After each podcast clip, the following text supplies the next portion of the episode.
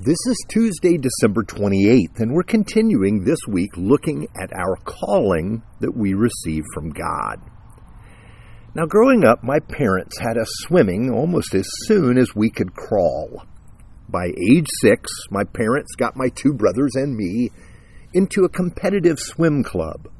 We practiced every afternoon after school, and we did this all the way through high school. I think it was more a water creature than a land animal at the time, but I loved it. The competitions were tough, and they were often humbling.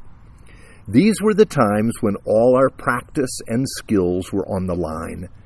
Our hard work could be seen in the outcome of our swim meets, our competitions. As a part of the team, we swimmers had all sorts of conversations about competition. We wanted to win. We wanted to learn the secret recipe for being our best. How much rest should we get? Should we take a break from our hard practices a few days before the competition? How many carbs should we eat the day before? And so on. You get the idea. Well, Scripture tells us the kind of life that most supports our calling. Here's our text for today. Therefore, since we are surrounded by so great a cloud of witnesses, let us lay aside every weight and sin which clings so closely, and let us run with endurance the race that is set before us, looking to Jesus, the author, the founder, and perfecter of our faith. Now, the scene of this passage is not a swimming pool, but the arena of life, and we are all in a race. And no, it's not a race against each other. It is for the sake of the kingdom of God. It's not for our salvation. Jesus already ran that race and won it for us all. The text says that people are watching us and they can see how we are doing and what we are living for. We have the cheering section of both earth and heaven, friends and family who want to see us flourish. So, what's the problem? We can be in the race, but also doing things that will hinder us, make it more difficult. We can be our own worst enemies in life.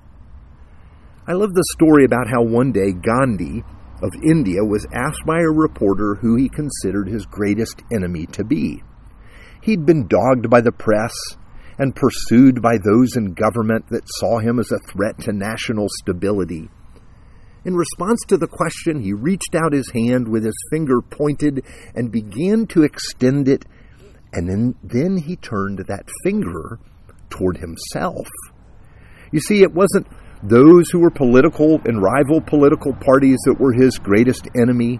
He knew that he was the greatest obstacle in his own life. Yes, we can be our own worst enemies in living out our calling. We can harbor life practices that keep us from enjoying God and from being our best. I think the sins this text mentions are not the petty sins of our lives. I think the weights we carry and the sin that clings to us is more about not trusting God, not looking to Him. This is why we are given the assurance that Jesus is the author and perfecter of our faith. We are not being asked to make our lives work on our own and to present ourselves perfect before God. we can't do that anyway. We are being asked to rest in Jesus, the one who has done it all. Some translations read author and perfecter as beginner and finisher. Yes, Jesus is the one that began the race, and he finishes the race all the way to the cross. You see, these verses don't so much call us to try harder to pull ourselves up by our own bootstraps.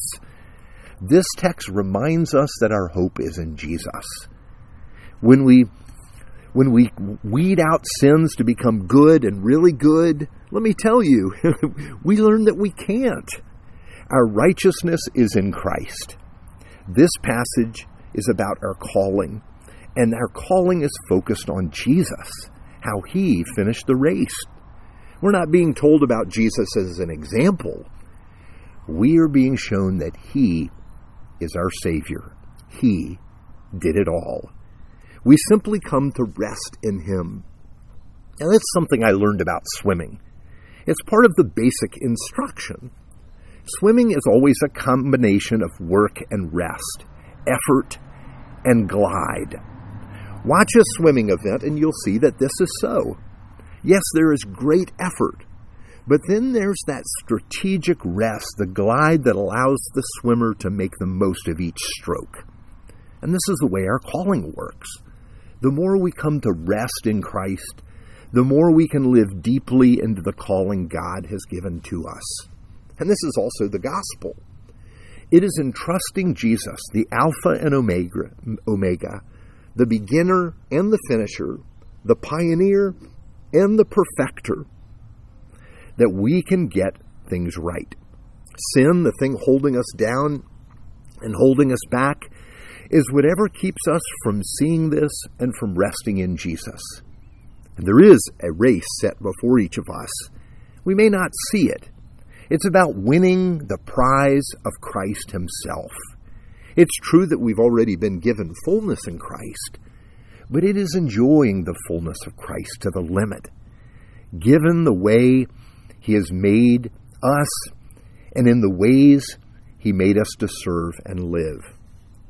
Now, today, some of my favorite times are in the water. I relish moments swimming a coral reef, spearing a fish, or catching a lobster for dinner.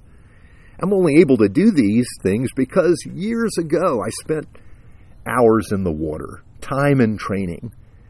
All of this is a gift of God. I feel God's pleasure when I'm swimming. And this is what God wants with us in the daily moments of our lives so that we might enjoy Him both now and forever. Let's pray. Lord God, you made each of us with purpose. Help us to see that our chief purpose is to enjoy you and live in your grace. We easily get distracted by sin and pulled down by the heaviness of life. Thank you that the yoke of Jesus is easy and his burden is light. Amen.